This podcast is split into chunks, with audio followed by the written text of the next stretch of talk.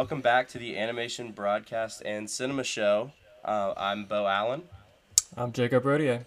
and we have a special guest joining us w- this week. You may know him from The League, Black Monday, Slice, Big Mouth, The Good Place, Veep, Curb, Real Brothers, Real Bros of Simi Valley, and tons of other places in like hi- places like his podcast Unspooled and How Did This Get Made. It is Paul Scheer, What's up, guys? So excited to be here. and we are really excited to have you on. Yeah. Um, so this year has been a lot better for movies uh, than 2020. A lot more stuff coming out on streaming and in theaters. And yeah, like I mean, cover- Paw Patrol finally got up on the big screen. I mean, you know, it's so cool to see those dogs get their due. You know, so many movies, you know, they can't go from TV to the big screen, but man, Paw Patrol, they just knocked it out of the park. The drama, and I thought they were able to do some stuff they weren't able to do, like in the TV show, like the sex stuff was. While graphic, I also thought it was like really. I, I bought it, and you know, and and I know a lot of people say, "Oh, it's violent," or you know, it's like Titan, but it's. I I I do believe that like that the violence there is a, for a reason. So I mean, whatever. I know there's a lot of critics out there, but uh, yeah, you got to check out Paw Patrol. I mean, Adventure Bay, fully realized, beautiful. You know, really, really cool. it's been on my list forever. I gotta check it out. Yeah. Uh, it's always good when a TV show can just make its uh, fans proud. You know, a lot of the times, you know, you don't see the TV show going to the movie. You see a reboot or something like that, but this is the full characters. It's everybody. They're all there. The Everest, you know, it's like we're getting to see uh, all the, you know, the mayor and her chickens. Everyone's coming to play, and that's that's it's exciting as a fan. Uh, so besides Paw Patrol, what else have you seen this year that you've really enjoyed? Wow, this year. What a way to kind of kick it off. Well, I feel like my first foray back into the theater Right. was with a bang, and that was uh, Fast Nine. I feel like that was the only way to get back in was to see that crew together because that to me was when I knew shit had gone south with COVID. When Fast and Furious, it was very early. I feel like it was in March of last, or when we when the pandemic started. They were like, uh, "We're we're pushing for like a year and a half." And when you know that the family is getting out of town, like you knew, like, "Oh, we're gonna we're gonna be in for it." So yeah, like, they were that- one of the first ones who really pushed it super far in advance. yeah. So that that got me that got me worried. Uh, you know, but um, you know, so that they were the the clarion call to be like, guys, this is not good. And then to kind of have them bookend it, like as vaccines were getting out there in the in the marketplace, uh, it was a great it was a great way to kind of kind of go back in. Yeah, great family movie. Yeah, great family movie. A lot like Paw Patrol.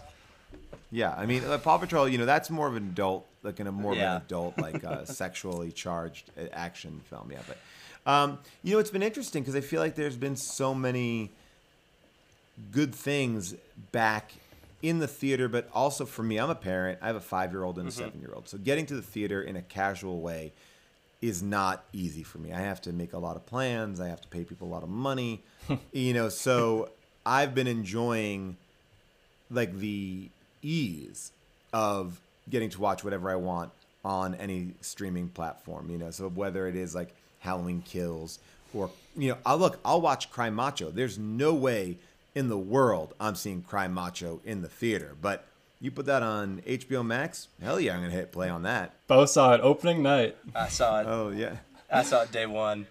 I just I like going to. The, I, it's, I think for me, and it's, you know, I don't have a child, obviously, and yeah. um, I just missed going to the theater so much that I'm kind of more willing, I think, to do that. But um, from what I've heard, like for parents and stuff who really enjoy movies, it's a lot easier than you know finding a sitter or getting the whole family there, and definitely a lot cheaper.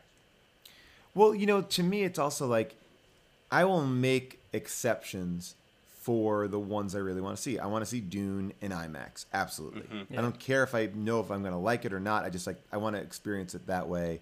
Same thing for The Matrix uh, and Bond. I haven't seen Bond yet because I'm waiting for a moment that I can go and see Bond during the day um, or at night, whenever I can figure it out. But I want to see it the right way in a theater. I like not that there's an option another way, but Halloween Kills. I'm so fine with watching that at home because I feel like horror movies actually work way better on a small screen. Like I think in the movie we're going to be talking about today too, it's like there's there's a fear factor, uh, not the Joe Rogan edition, that comes in where you are uh, you are fully. I think you get scared more. You're oftentimes home alone, or the you know it's nighttime, and there's something about watching a movie alone. I thought the silent Pla- or the quiet place was great to watch at home, just because it's like it forces you I, I don't know it just makes it it plays into all the fears and i think it makes it a little bit more unnerving Yeah, when you're in the theaters, it's more of like a community experience. Like I feel like when I see Yeah. horror movies in theaters, like I'm la- I'm like scared with everyone, so I'm like I'm more comfortable. And I'm not Exactly. like spooked when you're at home, just kind of sitting there by yourself on the couch. and there's like a relief to it like i saw um us i saw us and get out on opening night in new york city both times they have this beautiful theater or beautiful nice theater on 42nd street i saw like the midnight shows of those and those movies are so fun like those are like a fu- like uh not that like they're light but they're more fun so like when the audience is into it it's really good. But i feel like with halloween although there's a lot of kills in this one i'd be curious to see the difference. But for me the uh the quiet place like i don't want to hear anybody like getting into popcorn at a moment where i'm Right. Fully fu- i mean that's a very specific idea but Now I saw um, it opening night, Quiet Place. People are munching on popcorn during those quiet scenes. yeah you need It you totally need takes you out of it. Yeah, you need those little moments. So, yeah, there's been a lot that I haven't seen, but there's been a lot that uh, I have seen too. I mean, if I had my druthers, I'd be just like binging on these movies. But because I do these podcasts where I watch so many movies every week, also, I'm just like, it like I love what I do for the podcast, but sometimes I'm like, I need to make room for these new films as well. Mm-hmm. Yeah, that's. I mean, we only do one movie a week, but even still, like, I feel like I'm sacrificing that for maybe a movie that is a little bit older that I haven't seen yet, or something new that's coming out that I've missed. Like, I have had to. I've cho- chosen a bunch of movies recently over Titan, which I need Oh to go yeah, see. man. I keep trying Oh, to get I Bo to see it. It's incredible. I can't wait. I just saw Raw for the Ooh. first time. I never saw Raw, and that's the director's uh, first film, I believe, after the shorts. And it's, you know, that movie was so interesting to me because I guess you can classify it as a horror film, but it really is so much more than that. It really is very much like a car wreck in in a sense that you are like you're watching something that is like engaging but revolting and titillating on some level but also like it feels wrong. And like there's so many things going on. It's like such a beautifully disturbing fucked up movie but i've heard that titan is even crazier but then it like kind of plants a seed in you and and a couple days later like oh, i think that movie was genius but getting through it is a is an intense experience i've heard Yeah, all the emotions that you get from Raw is just like amplified in Titan, like times ten Ooh. basically. Oh God, And it- I don't know if I it's- could do it. Takes you in all different directions. It's it's wild. That's all I can say. One really interesting movie that is something that I think kind of did the plants a seed thing that Jacob and I like uh, every few weeks, even though it's been months since we've watched it. Uh, we watched when we both saw it at separate times. Annette, and like mm. every, oh man, Annette Every- is amazing. I love Annette. I still don't know couple what I think about that movie. Well, like. Like last week, I watched it like in August, and like last week, I texted Jacob, and I was like, "Man, I think I really liked that movie. Like, I, I can't stop thinking about it." Well, you know what I think it is is there is such that movie is so interesting from the get go, mm-hmm. but because you haven't seen anything like it, it it's sort of It's jarring. Yeah, it's Yes. jarring and it, it breaks what we understand like movies to be. And I think, you know, the thing that I've been railing about to anyone who will listen is I'm just tired of these indie dramas that are always like the same mm-hmm. thing. It's like people in a house doing something. There's no style, there's no anything. It's just like it's almost like watching someone's acting reel on some level. Mm. Like there are some great ones in there, but I feel like we've gotten a little stagnant in pushing the envelope in independent film. Like that's what it used to be. Like it used to feel like, or at least when I was watching it growing up, it didn't feel mainstream. But now a lot of independent film film uh, feels mainstream to me, and I don't like that vibe. I feel like it should be like, you know, Annette, and it should be like Titan, and not that it all has to be insane and wild, but just the reason why you got no financing isn't because it's like a movie that no one wanted to make it. It should be like because no one understood what you were trying. Like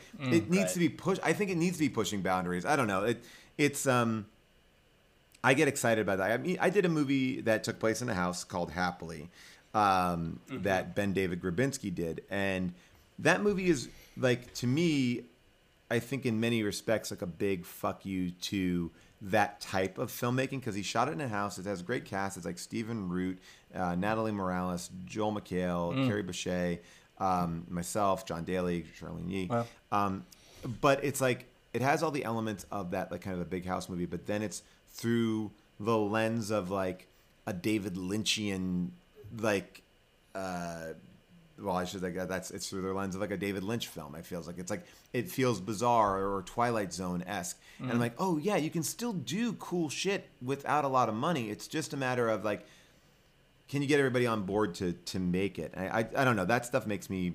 I just want to see more of that. I want to see more things that are challenging that I don't know if I like uh, when I when I walk out. I'm totally with you on that because I'm still thinking about Annette to this day. I'm still thinking about Titan to this day. Like, it stays in your mind. Yeah, and it's like, and I think there's so many other ones that you're just like, oh, that's fine. Like, I think the the the worst thing about a dramedy is like a dramedy or is when done like Nicole Hofcenter, um, mispronouncing her name, Hofcenter, uh, when she makes a film, like that's a, an amazing dramedy. Normally, it's got great moments of drama, some amazing moments of comedy. I would put, um, oh my gosh, why am I forgetting his name? Um, the guy who did Squid and the Whale, uh, Noah Baumbach. Like Noah Baumbach is able to do dramedies, like and. But I think so many people use the term dramedy to be a catch-all to be like, hey, it wasn't actually very funny, uh, but that wasn't supposed to be. It was supposed to be dramatic, but it's actually not that dramatic either. It's just sort of like this middle of the road thing. You're like, I just left kind. Of, how can I even critique it? Because if it's not Right. trying to be one or the other, it's like, I don't know. I, that you know, I, I just get into uh, yeah. I can spiral about it. Those stuff. So what I'm gathering is you want the Baby Annette tour documentary with the wooden dog. I get it in there. Let's do it. No, I mean, but it's it's fun, and I, I mean, look, I'll even bring it out to like a bigger point of view too. It's like this is what I love about DC, and um, yes. you know, I know a lot of people have different ideas about what DC is, but like DC allowing directors just to go make their own shit, like great. Like, uh, like I love James Wan's Aquaman. I know people may have a different opinion about, it, but like that's fully a unique thing, and uh, and you know the same way. It's like like like I like the Joker was not my cup of tea, Same. but but I appreciate it. Like I'm Right. like, good, you made this thing that you didn't have to answer to anybody about, and that's Yeah, it was I think- different. Yeah, That's uh, like the all the. I think at first the DC stuff seemed super unappealing because like the concept of like a it, it might not even be a multiverse. Maybe they're just loading out these characters for directors to use for their own vision. But I think like the more Marvel does the multiverse, the more like we're gonna see Michael Keaton's Batman and Robert Pattinson's Yeah. Batman, which could be cool. But also like if they were to keep it completely separate and just keep telling like these one-shot stories, I think like DC could find a lot of profit that way because Marvel, I think, has the universe stuff cornered pretty much. Well, I think that like it, you know, and I don't know much about the inner workings of DC, but I will say like Marvel's architect is clearly Feige. Yes. And Mm-hmm. the the fact that we don't know who DC's architect is, I guess you can say it's Geoff Johns, but it's like he's not the same way that you look at Feige. It's like there's Yeah. no like there's a figurehead at Marvel. There's no figurehead at DC. And I think the figurehead is just like cool people making things in a playground. And it's like, yeah, make five Batman movies. Who gives a shit? Like you don't have like it's just like but because if they're interesting and good, you'll you can enjoy them. They don't have to all exist. They don't have to, you know, um, make sense. And I think you can get to do like James Gunn's Suicide Squad is like great. He can make an R-rated movie and do all the stuff that we love in Guardians, but Marvel will never make let him make a movie even that graphic. You know, so it's like it's fun. I, I I like that idea that it's really in the director's hands. Yeah, even all the animated stuff that DC is doing, like Marvel's finally dipping their toes in that now with like What If, but DC Yeah. is just incredible with that stuff.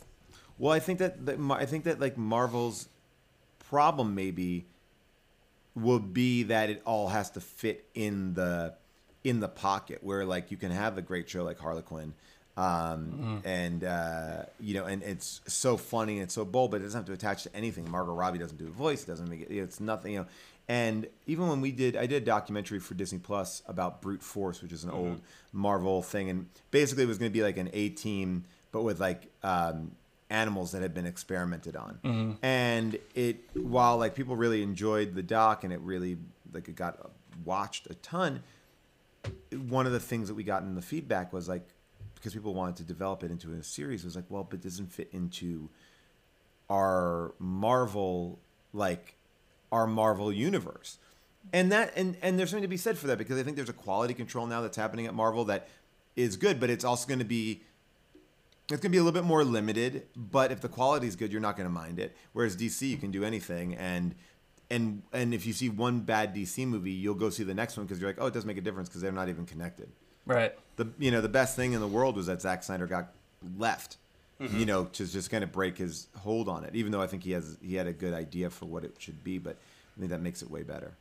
the but also I think that also has kind of turned into a little bit of a problem because I like with the Wonder Woman stuff and the Aquaman stuff like and even the uh, the Snyder cut that came out that all was part of that original continuity and now like the big question is will they try and keep that going like the end of the Justice League movie had people really intrigued and wanting to see more of that or do you think they're just going to say nope it's all separate now we're just going to make movies with fun characters I, I think it's going to be the other version. I think that they, I, I mean, it seems like it. There was like a momentary push, but then I think when uh, HBO Max like released the numbers of who even watched the Snyder cut, it was like, oh wow, like almost double the amount of people watched Mortal Kombat Annihilation. Yeah. You know, so it's like, oh okay, like this is a niche thing, and I think that they, I think the studio fell victim to.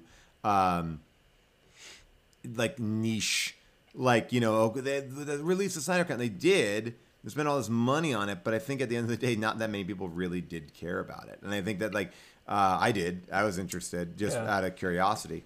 But um, I would love to see him continue that. Like, just make Zack Snyder continue to make his weird movies with those characters and do his own thing. Like, great. Like, and I think now that they can just break it apart, everyone can be in their own their own you know world. Right. Um, Speaking of, you know, James Wan and Aquaman, another movie that we talk about a lot on here is *Malignant*. Have you seen *Malignant*? I did. We actually just did. Uh, How did this get made about *Malignant*? Um, Really? Yeah, and you know, I'm curious what you guys think about *Malignant*, but to me, this is like what we said. Like James Wan, I love James Wan only because there's something about him as a filmmaker that seems like he's excited to make films. Um, you know, and it's like I'm gonna do this, I'm gonna try this, I'm gonna be weird, I'm going to like Aquaman, I just go back to Aquaman for a second. Like, it felt to me like Aquaman was made by a 12 year old who just heard about Aquaman.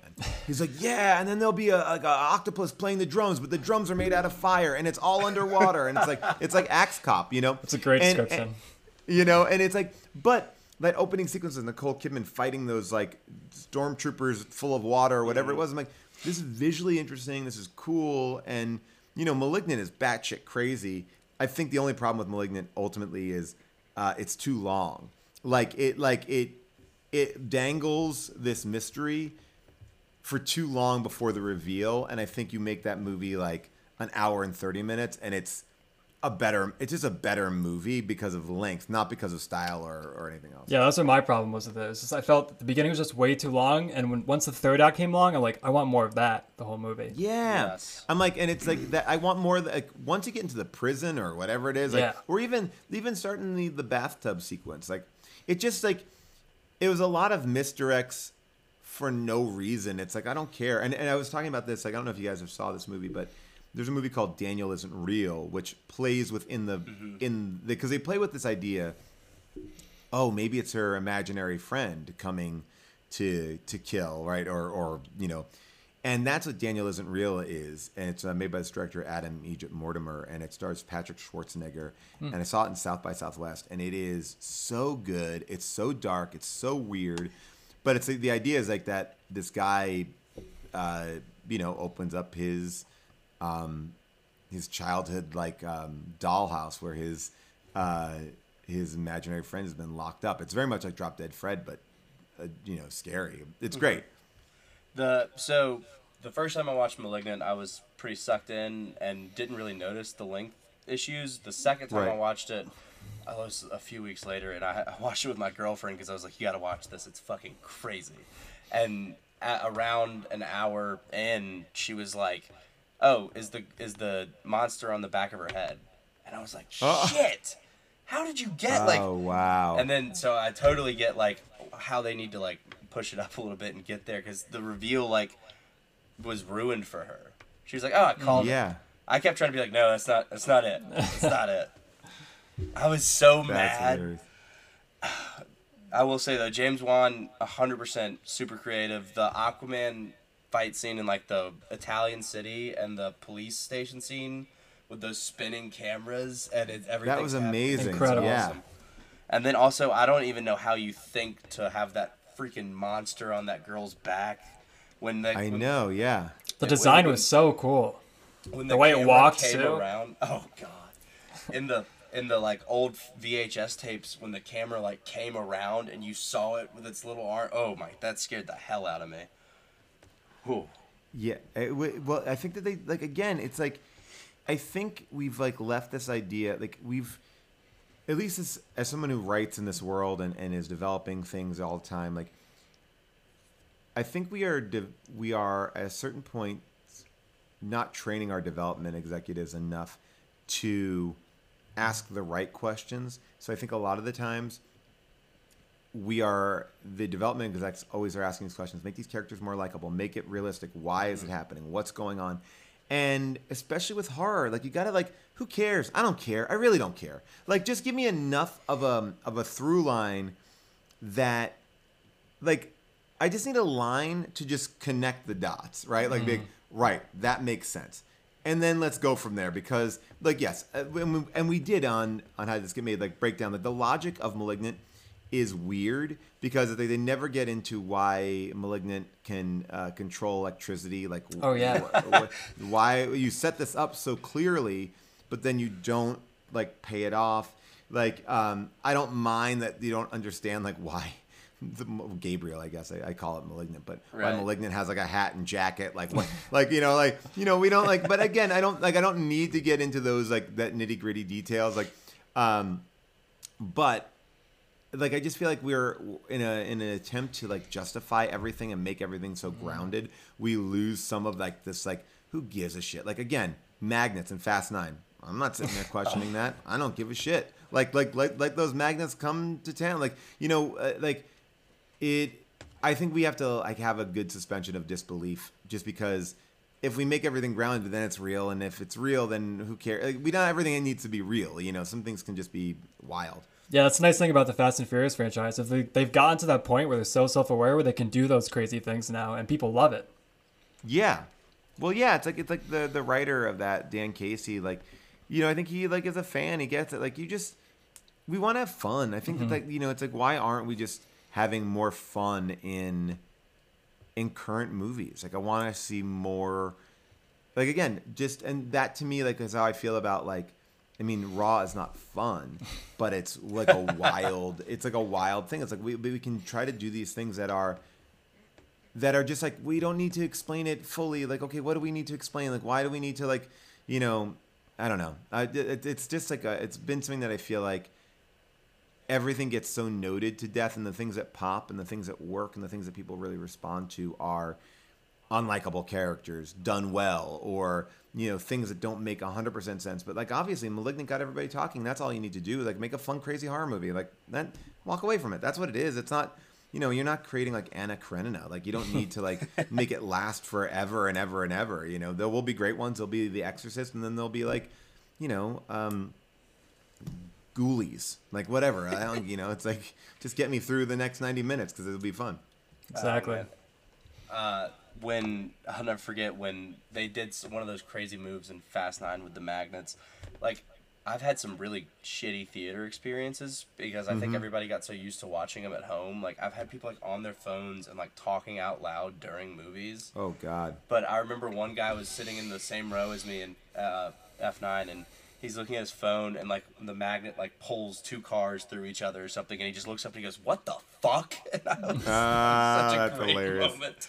Oh my it. god. Um, so what movies are you looking forward to coming out soon?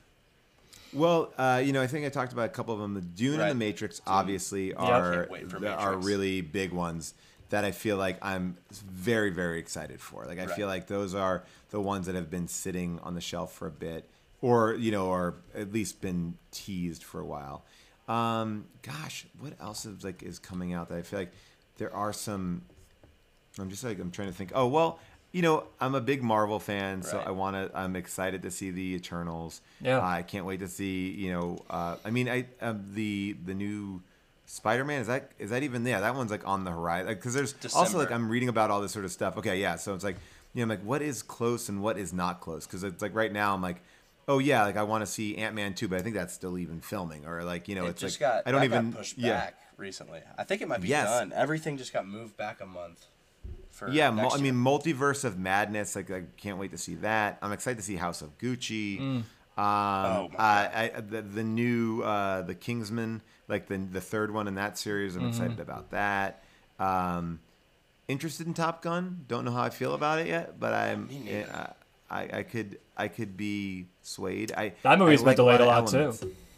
Yeah, it's been delayed a ton, and I think, you know, to me, what I think is interesting about that uh, that movie is, you know, Christopher McQuarrie got brought in to kind of help, I think, shepherd the end of it or a lot of it, and I love Mission Impossible. I can't wait for those two movies too. Oh, yeah. Um, you know, uh, but I so I'm curious if Top Gun is good. I don't know. We'll see. I don't know. Um, I know French Dispatch comes out this week. I need to find a time to Oh, see yeah. that. I can't wait for that. I'm curious about French Dispatch. Um, I love Wes Anderson, and I feel like sometimes he can get really, really into the weeds. Um, and and where I walk away going like, oh, I like these elements of that movie, but I Yeah. don't love that movie. I have I don't know if I've fully loved a Wes Anderson movie since Grand Budapest Hotel. Like like That's like fair. like I've appreciated like I like a lot of things about Isle of Dogs. Thought that was interesting. Mm-hmm. Um, you know, I'm trying to think of what else he's made in that time, but um, you know, there there are these things where I'm like, oh, I'm in- oh, that's the other one I'm looking forward to. Is that Black Licorice or whatever? Oh, that, uh, PTA. PTA, Yeah. yeah. PTA, yeah, Whew, that's gonna be fantastic. I yeah. Have, do you uh, watch trailers? I know I haven't. I've been avoiding like the posters and stuff for that because I don't even want to see it. Like I don't want. Um, I don't want to ruin it. Yeah, no, I uh, I watch a trailer for that. Like, I'll watch a trailer for stuff like that because I feel like people like uh, PTA are so uh, obsessed with how their stuff is marketed Right. that uh, that they're not gonna mess it up. Like they're not going to um, let somebody wreck it. So I feel like I can. That that's a lot of interesting imagery put together to a music that doesn't feel to me like. Um, like I got, I lo- like I'm like, ooh, that just got me excited for like what this Okay. looks like, but I know nothing about it. Well, maybe I'll watch that trailer. I know I've been dodging the Dune trailer, the newest one. I saw like. the I I have mi- I've missed that. I've I've missed the Dune trailer too. I only watched a little bit of it when I was, um, what, because it was airing before Succession. uh, like Yeah. it, they you know they have that like little pre-roll. Yeah. Um, I heard the newest one like gives a bunch of stuff away in like the trailer. They usually I do. mean, Like, like, I feel like yeah. the second and third trailers of movies, they always just start giving little things Yeah. away like that. Yeah, my my friend told me an interesting thing. He's a uh, director, and we were talking about how they wreck jokes, right? And Oh, yeah. like, Especially what- like- like, comedies. yeah, and we're, I'm like, what is like, what is the, what's the theory behind that? And he was like, you know, they have research that basically says like, if you see a joke in a theater or in a trailer and you laugh at it, then you go to the movie wanting to see that joke again. Like it's not like oh that made me like because he he was saying like I want to put in jokes in the trailer that we don't use in the movie that are just essentially like these are like they're the alts. So you will laugh hard at that. He said, but people get people get mad. Like they're like, Oh, no, no, no. wow. I, I came because I wanted to see the guy get hit with the golf ball in the nuts. Like that's why I'm here. Uh, like, and I thought that was an interesting point of view because my whole thing was like, I would love to be laughing at the trailer and then and then go in and just you know see. Yeah, whatever like I see in a trailer, I want to see more of that. Not the same thing. Yeah, You know, now that I Yeah. think about it, um, I remember when the original Justice League came out, a bunch of people were mad because like Cyborg in the trailer like moves a cop out of the way of a car and says like you should probably move or something, and people Yeah. were mad that that wasn't in it. I remember. Right. Well, yeah. I mean, you remember like the Rogue One trailer was just full of Mm-hmm. uh of stuff. You know, um, that was just like, wait, wait, hold on. Like none of that stuff is in there at all. Right. That's weird. I never thought about that. Um, one movie I know. Oh yeah, if you you you can see like there's a lot of stuff online where you can literally watch an every like somebody edited EPK footage, trailer footage, commercial footage of all the stuff that's not in Rogue One, like the original ending, and it's, you can kind of get a sense of what it is. Huh. Oh wow. Wow. Um, I noticed you left off. I think what might be the biggest horror movie of the year that comes out in November, uh, Clifford the Big Red Dog, because that I dog is. am ready to see that dog. It I can't terrifying. wait. You kidding? He's that so big. I'm I'm in the middle of trying uh, of putting together. I'm I'm really trying to break down how tall he is. I'm in the middle of like of working that. out. Clifford has to kill at least two people in that movie. At least. I mean, uh, look, Clifford, if he can carry a sewer grate in his mouth, he, you know, he's you can't you can't trust that dog. You can't. That's not a city dog. That's a that's a suburban dog, if anything. A massive CGI puppy. I mean, I, I would have preferred they didn't try and make it look so realistic. I would have preferred more cartoonish because it is freaky at certain points in that I, trailer. I'm all, I'm also like, do we need it? no, Like, do we need? Like, here's the thing. there's so I'll much say, I stuff have we a f- don't need too, though. I Like, know it's like do that animated. Do it like it's interesting. It's more interesting animated. Mitchell versus the Machines is one of the best Oh animated God. films Love I that. saw. Like yeah, so great. Uh, and it was like so fun and so big, and it's like like there's so much fun stuff you can do in animation. This idea of like morphing like CGI creatures and stuff like that. It's like it kind of takes the fun out too because Mm-hmm. I don't know who gives a shit. But but I guess the way where I fall on a lot of this stuff lately has been I have a five year old and a seven year old, so I know what they're watching and I know what they're into. And look, I may be into Star Wars, but they're not really into Star Wars. Maybe The Mandalorian, but we haven't really watched that yet with them. Um, they're younger, and I know what they read and what is even put in front of them to read. They're not reading Clifford the Big Red Dog. Like that's for us. Like Yeah. you know, or or not us. I mean me, not even you guys. Like it's like like these are old ass properties. Like I love the Muppets. I legit think they are great. But mm-hmm. my kids have no desire or interest in the Muppets. It's like? I don't care because it's sort of like it's not it, it's not like to their style or taste or anything. It's just like it's it's it's a remnant or a you know it's it, it's just an older property. Uh, you know they're more interested in a lot more current things. You know that are you know like I don't know. I just feel like but we try to relaunch these things in the in their old format, and I always think to myself like that's just for the adults. That's for the adults. Nostalgia for the adults to bring their kids there, and hopefully their kids will like it. But my kids are way more into Minions or you know Hotel Transylvania or you know they love Mitchells versus the Machines. Like they Yeah. like they're that's what they what they understand is animation. What they understand is like entertainment is you know that, there are things that cross over, but it's weird to like be like you know Clifford. And my kids are "Uh, no, we don't. There's no Clifford in our house. There's no Clifford book in our house. Piggie and Gerald, sure, but Clifford not so much. I, I feel like Clifford was on all the time when I was growing up, and then I don't. I guess I don't know if it's on anymore. That's weird to think. I don't about, think though. it is. Yeah, That's weird it's our old shit. Huh. Yeah.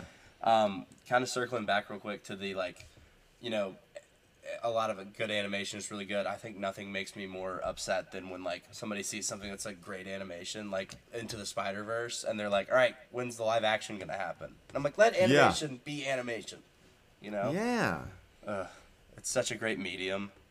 And I know it's like yeah, it's like it, it's and we love we love that medium, but it's like we try to change it and like that's what I'm saying. It's like Clifford the Big Red Dog was never conceived as like a live action thing. It's like, oh, well, like it, like, it like it's playing with the idea of like drawing and it's like that's the fun of it. It's uh, yeah. it's. I mean, it's. It's interesting. Yeah, putting him into New York City is a very weird choice. Yeah, and I'm sure it's like, what is he like? Who is he with? Like uh, James Marsden, like you know, like like you know, uh, like. Uh, although I will say, like, as I'm shitting on all this sort of stuff, I will say I really didn't enjoy Sonic. I thought Sonic was actually pretty fun, uh, and especially fun for my kids, like to watch. Like you know, I was like, oh, that's cool, like that. Like so, yeah. So Clifford, uh, let's see. I'm looking at like when it was. I guess it's been on for a while on PBS. Um, I'm looking to see how old it is or when it stopped. I did not Um, have Clifford spinning off into this big of a topic, but it's a pretty Yeah. good one. I mean, basically, the Clifford on PBS was from 2000 to 2003. Really? Yeah, They also had a lot of children's so books well. for it too. Yeah. yeah. I mean, yeah, the children's books are huge, but I don't even know if they're like best sell. Like, it's like so they're not watching it. I I, I get the reading it. Scholastic book. You know, I get the Scholastic book things from my kids' school. Like, it's Uh-huh. there's no Clifford books in there. Really? Uh, You know, it's like it's not like it's not on the top of mind. I guess is what I'm. You know. Yeah. But I mean, I feel like that that's happening more like that Monsters University show. That's for you know that's for Yeah, people that's my us. kids love Monsters University. Oh, really? Like they love Um, it. Yeah. Any new Or they Toy, did. any new Toy Story movie, I feel like that's all for people you know older that grew up with the Toy Story. Yes. movies. Yeah, same Yeah, with yeah. the second Incredibles too. yeah, that was- Yeah. that that came out I think when I was like a freshman in college, and it was all college students. It was no children. That's there. hilarious. It was awesome. Although I don't really love that movie. Um, Yeah, I'm, ex- I'm I, I I like the first one a lot more than I like the second Yeah. one. But the second one has like a lot of fun stuff in it. Yeah. mm, sounds all right. All right. Um, do you have anything else new you want to hit on, or should we move on to the thing? Let's move on to the thing. Let's do it. All right, Jacob, you want to tell us who directed it, who's in it?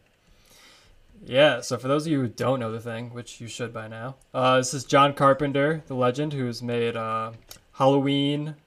Um, this, so actually, this is my first John Carpenter film I've ever seen. It's my first time watching Whoa. it, which is You is just nuts. said you should. You just said you should know about it, but this I was your first time watching it. Well, all my friends and like you and everyone else have just been saying you gotta watch it, you gotta watch it, and it's my first time finally getting to watch it for the podcast, which is great. But yeah, it's my first experience with John Carpenter, which is which is crazy. Um, but yeah, this film is about um, a research team in Antarctica uh, that's hunted by a shape-shifting alien that assumes the appearance of his victims, um, and it stars Kurt Russell, Keith David, and Wilford Brimley. Yeah, it's definitely classic, definitely iconic. John Carpenter has a few movies like that. Well, if Um, you are if you if you are just getting into John Carpenter, I am so excited for you because John Carpenter is such. I mean, we're talking about these like interesting directors, and he is one of those really really cool, very interesting like voiced directors in the sense that like he makes all of his own music. It seems like he's going on the beat of his own drum. I have a I love this podcast called the Blank Check Podcast, and right now they're in the middle of doing a whole like look at every one of his movies. So uh, if you start watching some John Carpenter, it's a good companion piece for you to listen to as you uh, jump in. Yeah, I was Yeah. blown away by this film, so I'm excited to get more into his uh, filmography. Um, we did uh, Halloween last week, and so you know, and Jacob actually you know directs movie or short films right now and some music videos, and so I was like, oh, you're gonna love Halloween because it's so low budget and it's literally just like him and his friends going out, like making a horror movie and just having fun with it. Yeah. Well, I mean, you know, it's so interesting. We were talking about this on Unspooled a little bit.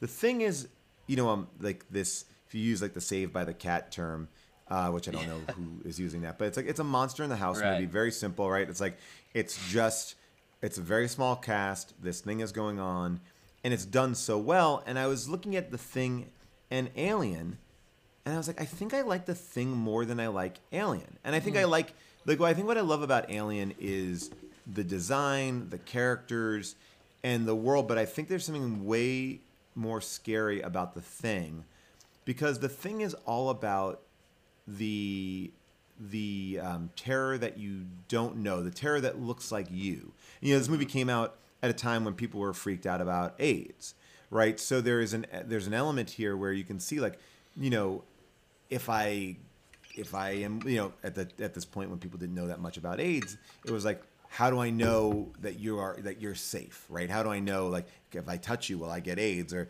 if I have sex with you, will I have AIDS? And you only could tell from a blood test, and so there's something really interesting about like the blood test scenario. Now, obviously, Right. it's a remake, but I think that, that this movie took on a deeper meaning, and there is so much more of that I think what I what I like about the thing and why I think it resonates and holds up is because that dilemma, that argument that's going on here is so much more interesting than just a monster in the house. Like why is Michael Myers doing what he does? Because he wants to kill people. Like there's no like there's no mm. discussion like, "Oh, what can we do? Maybe if we like play a violin, he'll relax." Same thing with Alien. It's like is fucking crazy ass aliens on here is going to kill everybody. Like So there's like there's like, and this has the same idea. It's like this thing is out to kill everyone, but it adds this other level of like a human drama, this like battle, and this idea of, you know, I think the biggest fear that we always have, like, is it safe? Are you safe? Am I safe? Can I trust you? Can I not trust you? Like, and I think that that makes it uh, really, I think it just amps up the horror that you have. Right. Well, but when it first came out, um, I pulled a couple quotes uh, from Roger Ebert because when it first came out, people did not like it, and Yeah, they called it like a barf bag movie, right, or something like that. Ebert said it's a great barf bag movie. He said it's a great barf bag movie, all right, but is it any good? I found it disappointing for two reasons: the superficial characterizations and the implausible behavior of the scientists on that icy outpost. Um, but it, I, I mean, and I was going through when I was looking up reviews about this stuff. I mean, everybody panned it. It was hated, but then, I don't know, 15 years later, there's a turn, and it's a masterpiece now. And Well, I think, yeah, I think it, we, we find this a lot on Unspooled. Sort of like Right. it challenges a convention that you're used to. And I think that, like, a lot of the times people just assume, like, this comes out in 1982. So if you're thinking about, like, this is probably at the time when Friday the 13th is, like, the first one has kind of come out. You know, I'm, I'm you know, that, oh, part two came out in 81. So, all right. So, yes. So it's like, you know, it's in, like, in, I'm sure that uh, Nightmare on Elm Street, like, people are waiting for these kind of movies, and I think this unfairly gets like lumped in with all of those. Um, you know, Nightmare on Elm Street came out in '84, I guess, but the uh, but like it gets lumped into these like sh- kind of schlocky horror films, and I think as time has gone away, it starts to raise up, and I think it's primarily because of the performances in John Carpenter. I mean, like Right. it, it isn't it isn't like a fly by night horror film. Do you think it gets lumped into those more because it is you know more classically gory like i think i agree with you in that it's very similar to alien i think it definitely takes inspiration from alien but like alien got a four star review from ebert and like Yeah, I wonder if it's like a sophistication, you know, because Alien's pretty, pretty gory too. Yeah, no, I like. I wonder if Right. it's, you know, it's like I think that there are certain directors like, like you look at like um, what you call it, um, Adam Sandler, you know, and you know, no matter what he does, like you're judging him against. Oh well, it's an Adam Sandler movie. It's like it's very hard to go in and talk about an Adam Sandler movie without coming in with baggage, you know. And I think there's maybe something here where it's like, oh, this is just you know like Kurt Russell isn't. Kurt Russell is like a B or C actor. We were talking about this at length on the uh, Blank Check podcast when we talked about uh, Big Trouble in Little China. Like he's not what we assume him, what we know him to be now too. It's like, oh, you couldn't get five other guys, so you got Kurt Russell. So it's like automatically, certain things I think start to sway people. Like, oh, this is a janky, this is junky, and yeah, people just people don't catch on sometimes. well i think ebert in particular i mean i look at his reviews a lot because of just Yeah, his they're great. legacy i think it's so funny that he was so critical of like the scientists in antarctica's like strategies Yes. like he, eh, he was like i don't like how they go off uh, alone when they know they shouldn't but like in alien you have people splitting up and they're supposed to be like futuristic like shouldn't they be smarter and know that but he doesn't criticize that it's really is you so you think it's more of like a ridley scott versus john carpenter director thing I don't know. I mean, I, I, like, I, who knows? I, I, I feel like there's nothing. If you were to do a screening of Alien, Halloween, and The Thing, uh, you know, they all are they all are of the same kind of ilk, right? Like they all like. I think that like, Right. I think The Thing is probably ele- more elevated than Halloween as far as like the way it looks and and the and the acting and everything like that. Um, Halloween's more iconic, I think, than all of them. Uh, although Alien is also like this really like I mean it's it's interesting because it's like Alien is like I guess like I think iconic is like because everyone's wa- running around with those like Mike Myers masks. It's like you can't. It's hard to run around in like an alien mask, right? Like you know, like it's like there. You know, it's like the but the the the Giger kind of drawings are amazing. When we think about Sigourney Weaver, I don't know. I'm mixed on it all. I don't. I I wonder why he thinks that because. But he, I'm sure he went and reviewed it, or you know, revised his he review. did he did like that have? Yeah. Yeah. Did he? And which I love. Did he like have a reason like why he looked at it differently? I'd be curious. Um, can look that up really quickly. When when when was the first time you saw the thing? Did you remember? Do you remember? Um, I probably saw it when I was in high school. Um, you know, everyone kind of talked about how uh, how good it was, and I wasn't a big like scary movie person, so I feel like the thing was a movie that wasn't as like scary. Like it, it, like I tended more towards like seeing movies like Psycho, um, and the thing, which yes had some gore in it, but wasn't, um, you know, but wasn't um, like like a slasher film kind of a thing. Because I grew up, I grew up more in the time of like Freddy and Jason. Right. Uh, okay. Um, the, he did not do a re a re uh, a re review of the thing, which is really interesting. Not that I. Yeah, I mean, I, I just think you know maybe it was also in seeing this movie after this pandemic. We talk a little bit about being in the pandemic. Like there Right. is this idea of like, you know, he- does this movie hit harder? Like, I guess what I think elevates it. I'm going back to what I said before, which is like, it's more universal than any other horror film in the sense that who can you trust? Not like in the sense of the monster. Who cares about the monster? Like, what is it saying? And I think that, like, I think the underlying thing is like, you know, there's a panic, there's a fear. You act crazy. Like we've seen it happen time and time again in our in our history as a country, as you know, people. So it's like there is something so universal there. Like the chances that anyone can relate to an alien or a monster running around your house trying to kill you is like a lot different than this. The panic of it's coming. Or what do we do? And I think that that's sometimes like I think that's what Cloverfield is kind of chasing after to a certain degree too. Like I, I kind of I like those smaller. I like people within something larger. Mm-hmm. Um, you know. Right. Yeah, also to add on to that, I feel like a lot of horror movies now, they kind of let the audience in on what's happening. So you, you kind of know what's about to happen. You like you're sitting pointing like, oh, he's right behind you or whatever like that. But this movie, Yeah. it kind of you don't know anything and you're kind of with the characters in the movie, which is why you're kind of on edge the whole time. Do you think that maybe people don't like this movie because it's too bleak? Like it's a very like It- it's not a colorful movie. It ends in a pretty depressing way. Like you know, at least in like the Freddy and Jason movies, like the like the young girl gets away. You know, the final girl, like that kind of Right. those like there's something heroic. Like they defeated it. Like the uh, life is good again. And here it's a sort of like is Kurt Russell now? Is he a thing? We don't know. You know, is, is he Is like a Keith replicant or you know? It's it, it feels to me very much like Blade Runner in that sense too, where it leaves you in this way where you're like, oh, I don't know. I, I don't know how to feel about this. Like they lost. I mean, they essentially lost. Yeah. Yes. Like even the you know, it's like you know, so eh, like that that could be a thing too. Like, wow, I'm I'm bummed out by this. It's uh, it's a very. int- I think how people react to it tells you a lot about a person. Maybe like Yeah. it's it's a very interesting movie, and it always makes me think. One thing, I, I no matter what, no matter how many times I watch it, I also feel like I'm with Kurt Russell, like trying to figure out who's who, and like Oh, who, yeah. who- it's Yeah. It's amazing. that's and I was talking to Jacob about this before we started.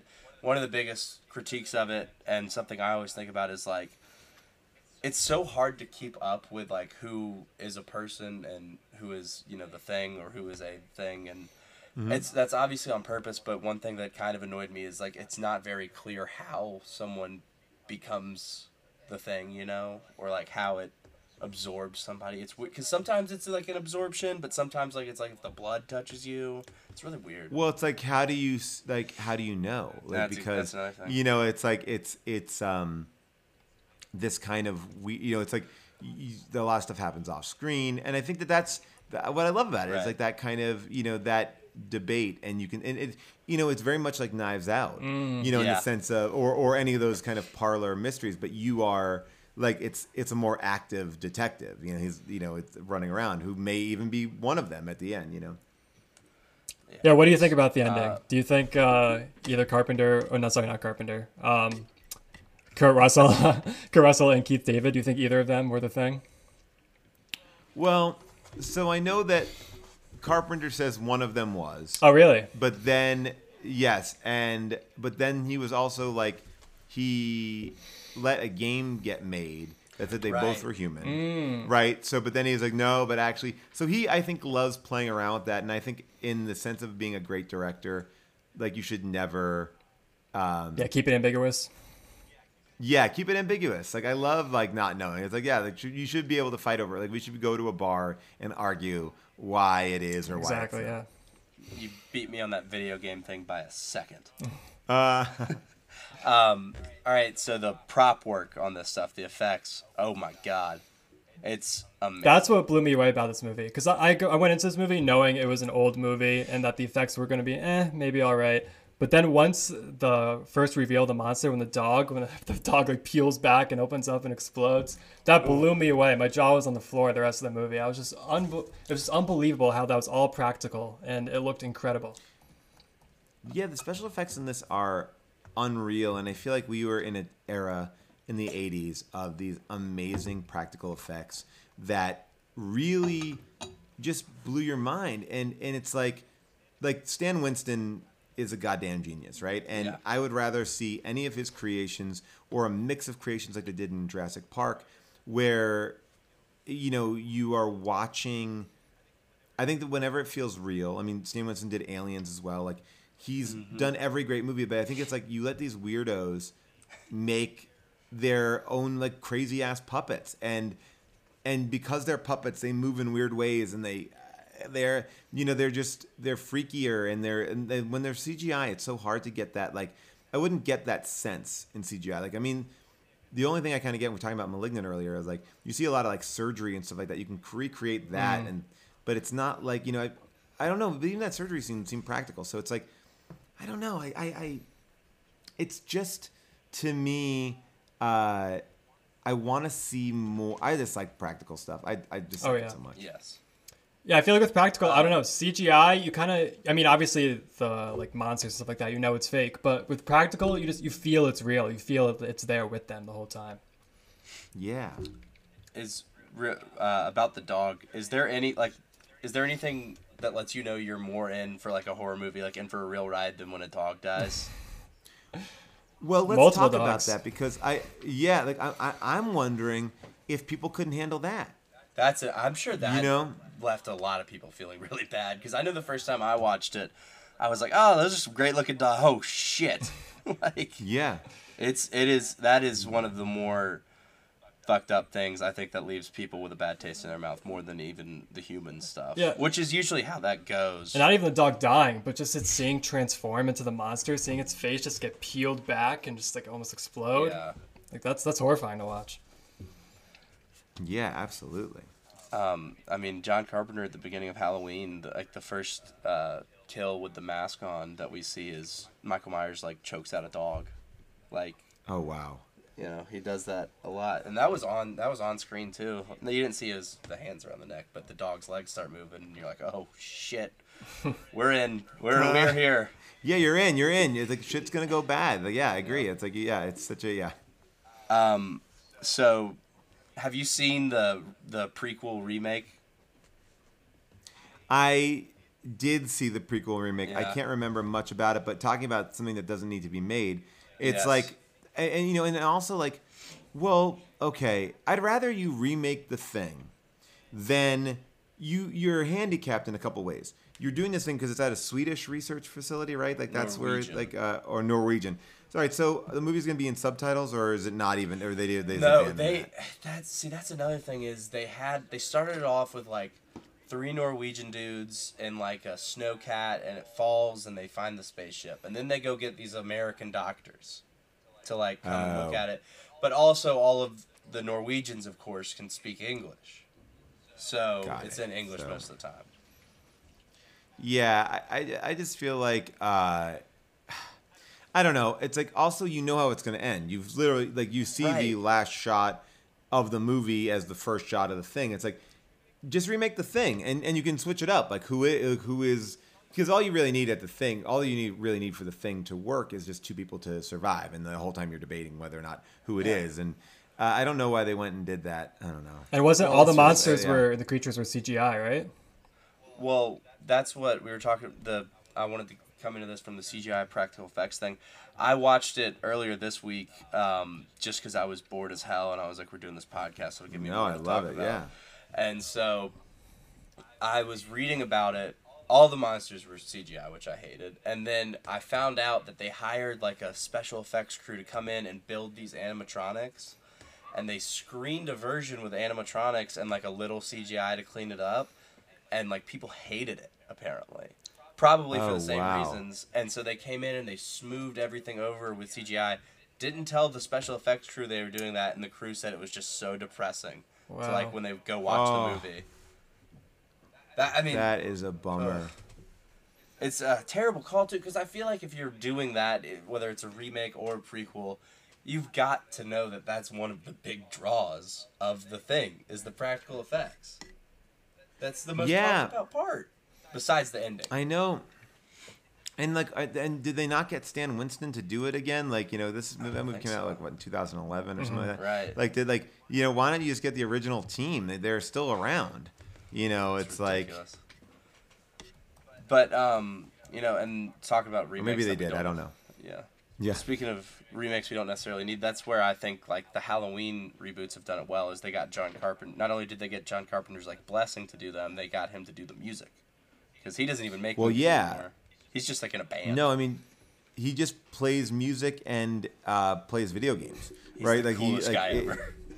I love it, and you know, there's something interesting about him because he, re- you know, he scored almost all of his films, Right. Uh, except for The Thing, which was by Mm-hmm. um, uh, Morricone, right? The uh, like the famous like spaghetti western Mm-hmm. uh, music guy. Uh, that's the way that they talk about it uh, officially. Spaghetti western music. Uh, but the uh, but you know, it's like, so it's so interesting that, but he created, I think, the, his most John Carpenter soundtrack. Like it doesn't feel like one of his soundtracks. It's interesting. So it's like Mm-hmm. he couldn't do it, so he hired somebody to kind of do him. Right. Man, it's John Carpenter is such a creative. Like, it's insane. I just love him. Yeah. the the way he thinks about things and goes about making movies is super interesting and it's i mean he never does it the same but it also always feels like a carpenter movie you know like escape from new york and halloween couldn't be further from each other but you can also tell who makes them Well, I think it's like we're talking about this idea of like a director who really loves directing, right? Mm-hmm. This idea of like I want to make something cool, I want to make something schlocky. Like, and I think there's there's um like schlocky to me has like a negative connotation. Like I, I've really gone in on this idea that like you know when people say um, oh it feels like uh, Frank Capra esque, that's kind of like a dig. But if you actually watch a Frank Capra movie, they're biting, they're clever, they're smart, they're satirical. But we say it like oh Frank Capra that's like schmaltzy. Like too emotional, like it's you know whatever. It just feels like a, a lifetime movie and that's not what Frank Capra is. And like I think like schlocky to me now just means like oh it, it's it is made poorly. But I think when I think about schlocky, I think about like it's this idea of like these cool genre movies. Like it's like there is a little bit of like where you're like you know here the New York is over. It's like they're very much like these um, grindhouse movies. Like you know, um, and I think that like John Carpenter made elevated grindhouse. And and I, and I think that people don't they now they realize how good it is at the end but it's slasher films and they live and you know it's you know uh, big trouble in little china where i was talking about this the other day uh, when we were doing that episode and it's like i was nervous to watch it because i was like oh shit this is going to be like really offensive and it's not going to age well. And then what you actually watch is no he's so far ahead of the curve it's like taking down the white man as a hero. Like he continually fucks up everything. He does nothing right. He is not talented or good. And everyone around him or who are not white men are essentially like saving the day. And it's like, oh wow, like that was something that you didn't necessarily see, you know, back Right. then. And there's you know, um so he like he wasn't just doing like you could make these like big crazy things. In that movie, it's like an eye is like running down the hallway, but they it feels like anything can happen, like a grindhouse movie. But they're elevated and they have these themes, like we're talking about here, like whether or not it was the you know I think AIDS definitely played an element in in what's going on on screen or or why it resonates with people or you know. So I think it's like he is I think making these movies at last because they're he's imbuing them with something that actually has some weight. Mm-hmm. Um yeah the grindhouse stuff is perfect to describe this I saw a bunch of uh reviews that said it's one of the best b, mov- b movies ever made which Yeah, B really movie is a great you. yeah, and that and that's and that's Kurt Russell too. Kurt Russell's a B movie actor, Mm-hmm. you know, um, and I think we look at him a little bit differently now. But it's like, you know, we're ta- you know, it's he's a the whole thing. I think just feels more schlocky. But I mean, you look at or yeah, B movie. It's like when you look at his thing, it's like Assault on Precinct 13, Halloween, you know, The Fog, Escape from New York, The Thing, Yeah. Christine, Starman, Big Trouble in Little China, Prince of Darkness, They Live, uh, you know, Memoirs of an Invisible Man, like a Chevy Chase comedy. Like, you know, In the Mouth of Madness, Escape from LA, Vigil- Village of the Damned, Vampires, Ghost of Mars. It's like they're all everything you can't even you can't even put it in a box. It's just like they're not all they're not even all weird world movies. They're just like they all just go in different directions. Yeah, Kurt Russell being a grindhouse, you know, B movie actor is perfect. 'cause there's a reason Quentin Tarantino cast him in Grindhouse. You know, Yeah. like he just that era of movies that was the guy to go to. You know, Yeah, he was, you know, he's trying to elevate. And I think what people realize is like, oh, that's kind of what we want. Like he he has everything that you would want from a Harrison Ford, mm. but like he just didn't get those Harrison Ford movies. right? I mean, he is like a, a poor man's Harrison Ford is a pretty good. Even though he's not like that's not what he is, but I imagine that's a great way to describe him. Even though I Yeah, think he's not- talented. Yeah, like I think like if like not to say that he would be Indiana Jones, No. but if he was in a movie that had the resonance of Indiana Jones, he would be Harrison Ford. Like he would, Right. and I think he. And by the way, his career is amazing, and he definitely Yeah. has elevated himself out of that thing. But I think there was a period of time where he was kind of more existing in, um, in these movies that were that you know uh, coming out of Disney and trying to like break into this other thing. You know, it wasn't until a little bit later that I think he really like switched over into, you know, the a bigger, you know, you know, I don't know, He- like he's doing Captain Ron and Tango and Cash, but then Backdraft. And It's like, oh, Backdraft, that feels like that's that feels like it's the right thing, or Tombstone, like those feel like the right thing. But then Stargate, but that oh, that is that like, or maybe that would work. I don't know. You know, it's like it's just all back and forth. It's all over the place. and then he plays a character named Snake Plissken. Like, I mean, yeah. that's which is also like a top five movie name of all time. Oh, the best.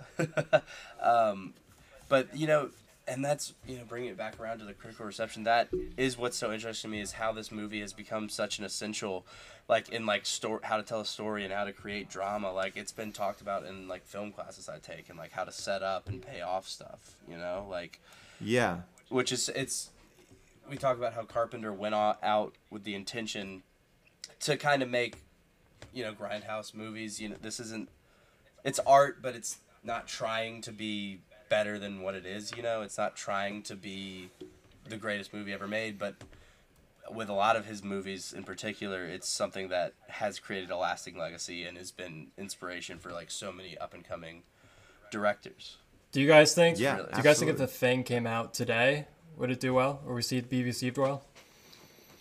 mm, that's tough es- It's like tricky, right? You got to Right. figure out who's going to direct it or who you know who's making that kind of a Right. thing. I don't know. It does depend on who's behind it. but I mean, look, like I would say that like Knives Out wouldn't like in the grand scheme of the world, a movie like Knives Out shouldn't have worked because it's a real throwback to like old like drawing room murder mystery movies.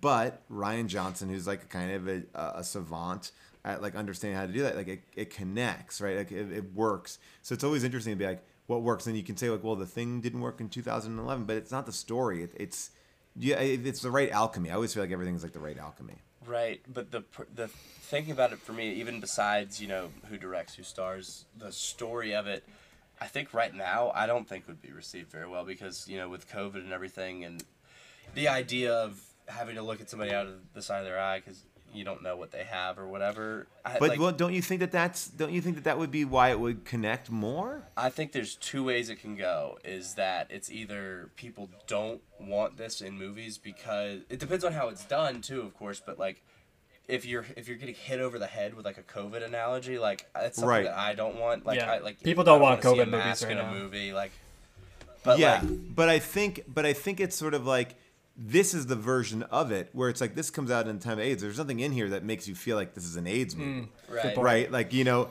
uh, eh, but you watch that movie like Songbird or whatever that Michael Bay produced COVID movie, and it's like, oh, we're in COVID. You know, like the movies that feel like they're leaning into COVID. I think as long as you take it off the table, like that's why I think Get Out works. Is like Get Out works as a horror movie, but it's also making a bigger statement. If you just want to enjoy the horror, you can. I think that that's what you need uh, that's kind of what you need i don't know i mean yeah i don't i i don't know if people would be smart enough to be like oh it's a covid thing maybe they would I feel like right now, like I feel like whatever studio gets a hold of it would like try to make you like let you know it's a COVID thing. You know, I feel like that. Yeah.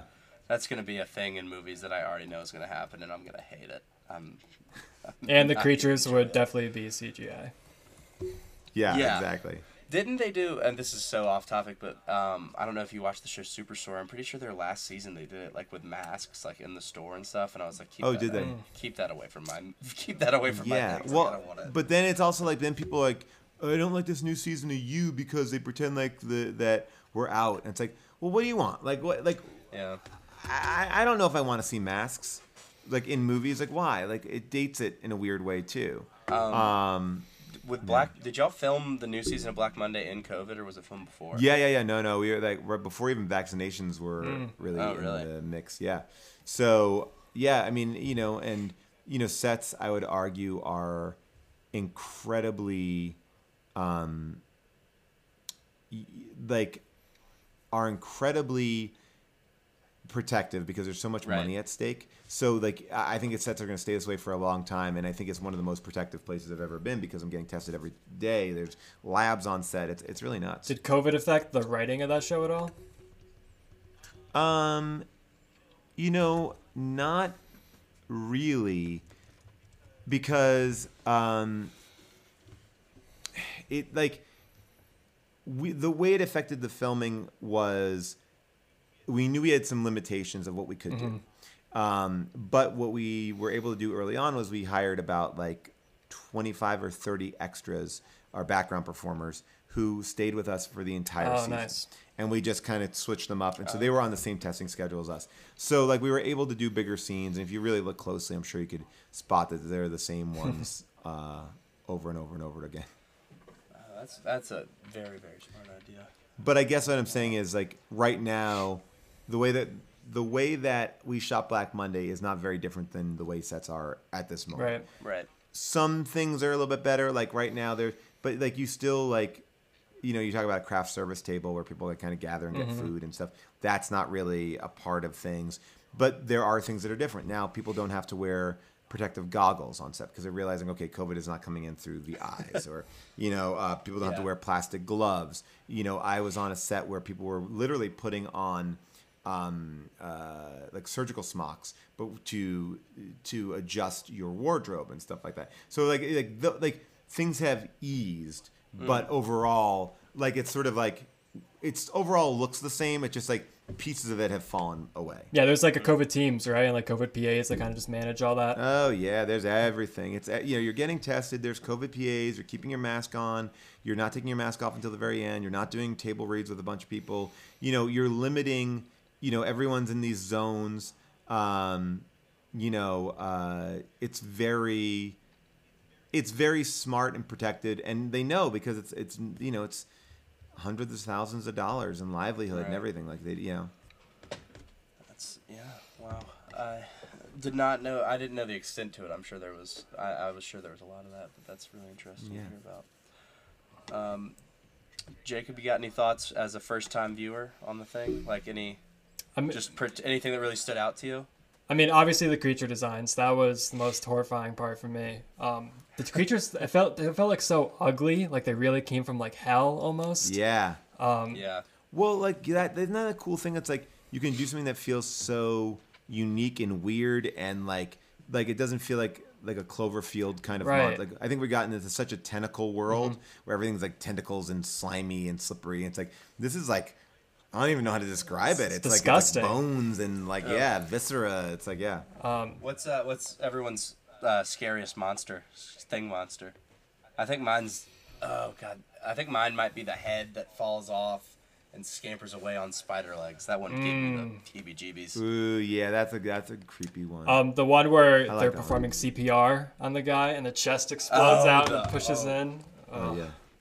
That was tough to watch. By the way, like I, I love that like you know like you have these two like this chest burster in both movies, Alien and and in, Yeah. uh, you know it's great. That was another big thing that I was thinking about. Like, why was this chest burst okay, but this one wasn't? That was it's such a weird. I need to look at that more.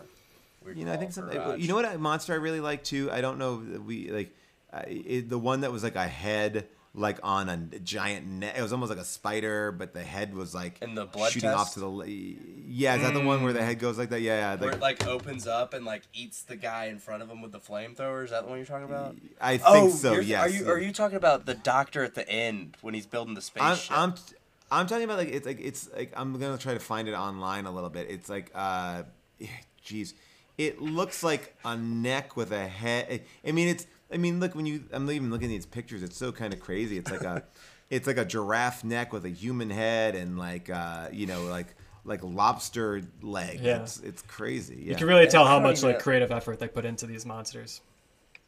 yeah. Um, another thing, Yeah. not not a monster. oh, I see what you're talking about. Um, Sorry. the the Bennings, Peter Maloney, when he starts screaming, and you can kind of hear like the other voices, like the monster voices inside his Yeah. scream. I thought that was so well done and horrifying. It also reminded me of the uh, the newer movie Annihilation, Alex Garland's Annihilation, with the uh, bear scene. it. Yeah. The bear scene, I feel like that took a lot of inspiration from the thing because the bear kind of Oh yeah. took a, a lot of like the voices and whatever I love else. Annihilation. Yeah, it's a great Yeah. movie. Um, but yeah, I saw a lot of resemblance there. I still need to watch that one.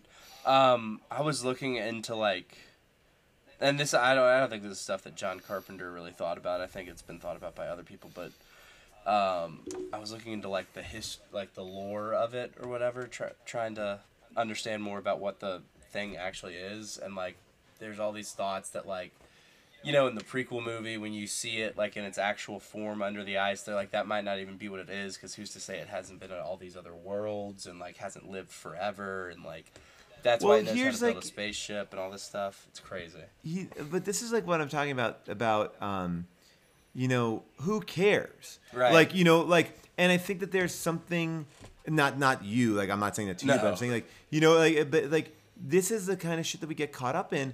It's like this movie is good enough that I'm not asking that question. It's like something crazy came from outer space, and this is it. I don't need to know. Yeah, let the mystery there are be. Creatures. Yeah, I don't need to know like, oh, they're a planet of spiders. What Right. the fuck. No. Like I like I just like you know it's like and I think that like if it was and I and you just saw the 2011 version like do they go into explaining it more and more? Is like that is that fulfilling? I don't know if it's fulfilling. Is midichlorians fulfilling? Like like or is it just cooler to be like the force? What's the force? I don't know. So we got it.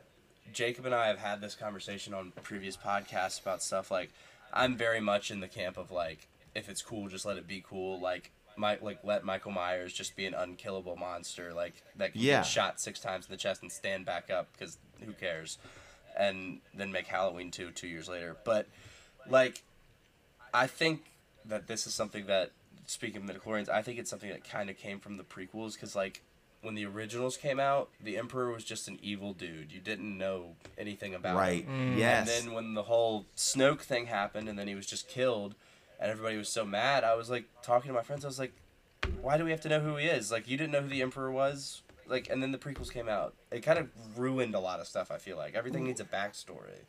Well, I think like it, it, it actually does a little disservice as a film goer because you leave these things and you can have that. Like, I think that again, the conversation that's fun is, oh, what do you think it is? Oh, I think it's that. Oh, what do you think it is? Right. Uh, oh, yeah, that or this, and and then you can debate it, but then something comes out and goes, actually, it's this. And you're like, oh, okay, Yeah. yeah. There's no discussion. Yeah.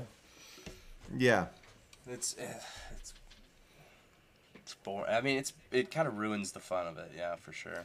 You know, and but but again, you can do something cool, and I think you see this in the Star Wars comic books. I love the Star Wars Marvel comic books, and they've done some great backstory. Like there's a great uh, comic book called like Vader Down, and it's like Vader is in a fight and he he crashes his Tie Fighter on this planet, and it's basically like he's crashing this planet. People are just out to kill him, and he's just like just trying to survive to get from you know to get back to safety. Um, there are stories that you can tell that I mean that's not a backstory, but there are moments in there that you see elements or they explain certain things, they make things better, and but I also think there's a dumbing down of stuff too. Like I I, I I'm in the camp that I really loved Rian Johnson's um, Star Wars because I was like, you know, I was like he just was like fuck this this none of this stuff makes sense that you just set up i'm gonna like start to like break it down and like do it my own and and and kind of make some choice like I guess like make some choices, but it like it didn't dilute anything. It kind of made like like yeah, kill Snoke. Who is this guy? Like let's like Yeah. let's focus things and I don't know.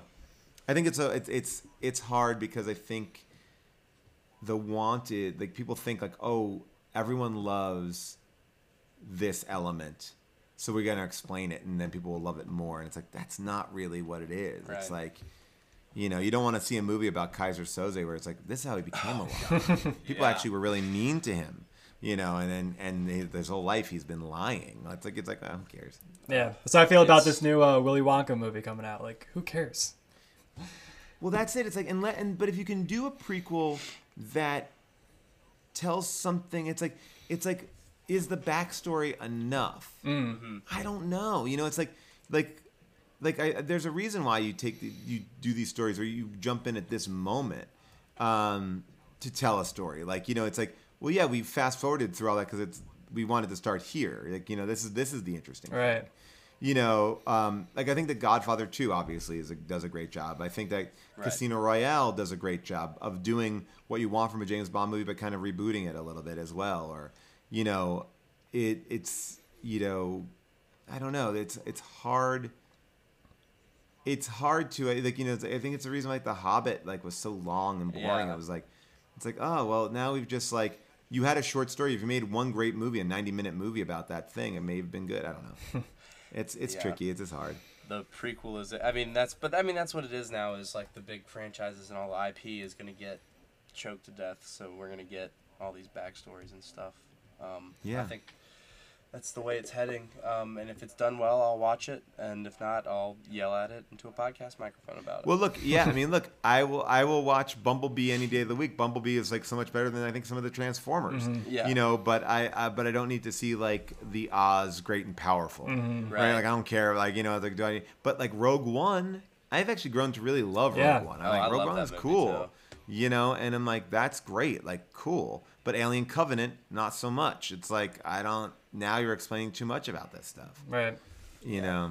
it's it's it's a very like pick and choose your battles and be able to tell a good it has to be a good well thought out story and like make sure you take your time about it you know Yeah. but Absolutely. that doesn't always necessarily happen sometimes it's just pumping out a movie to get to the next one mm-hmm. Yeah.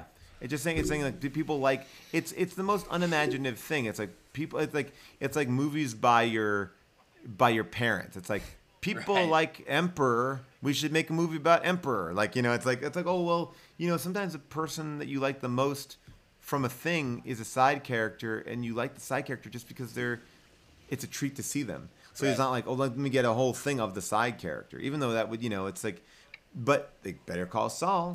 Great example Right. of that. Like, you know, uh, but it's who knows. It's it's it's all in the right hands or the wrong hands, but you know, and figuring out what the what the you know, what stories you want to tell. yeah. All right. I think that just about wraps it up. Paul do you have anything that you want to promote real quick Get- No, um, if you uh, no, yeah, if you like talking about movies, uh, check out uh, Unspooled or How Did This Get Made on wherever you get your podcasts. And uh, I'm trying to think what will be out right now. Um, oh, and yeah, you can check out all of season one and season two of Lower Decks on Paramount Plus. Uh, I play Lieutenant Billups in that show. Nice. all right and then Yeah. real quick i'm not going to let you go without asking a clippers question uh, Yeah. do you think they're going over or under 44, 44 and a half wins that's the like what what the line's at right now for the clippers Yeah, I was thinking about this. Hmm.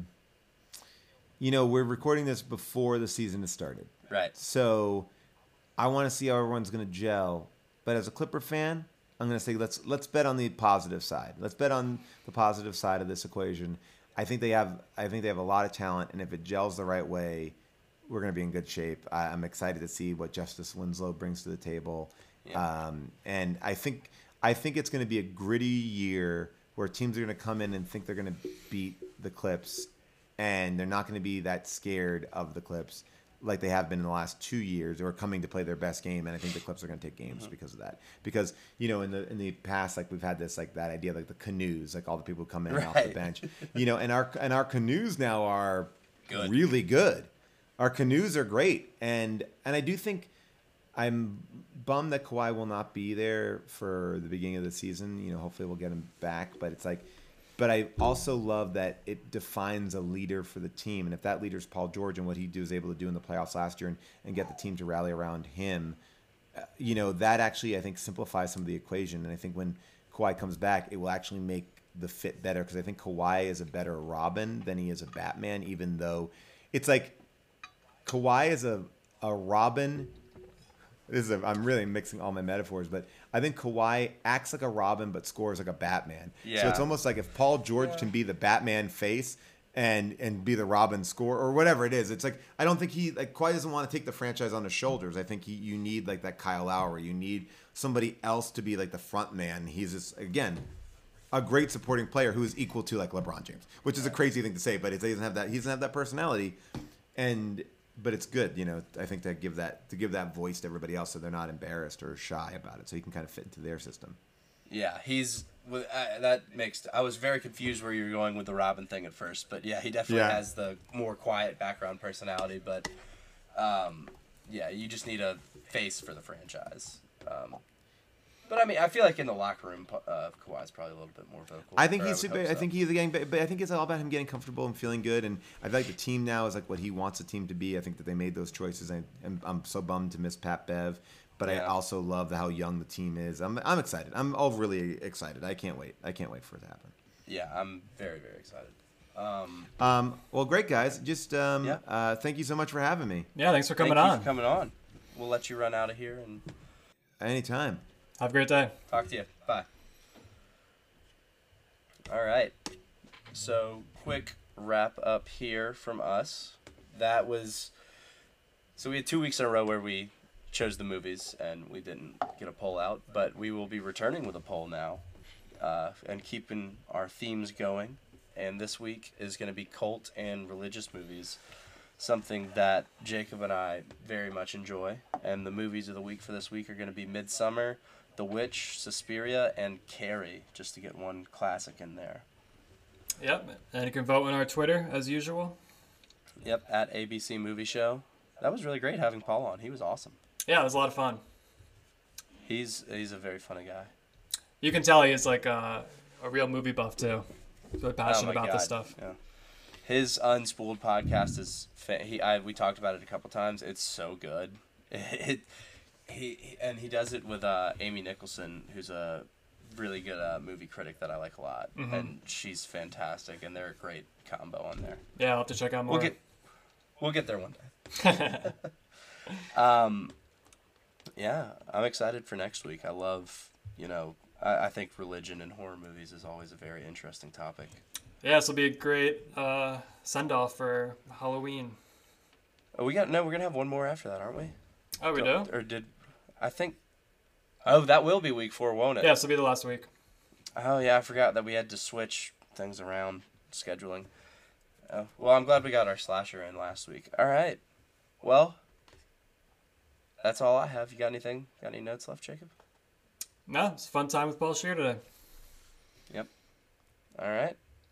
Till next time. See you next time. See you next time, buddy. Thank you.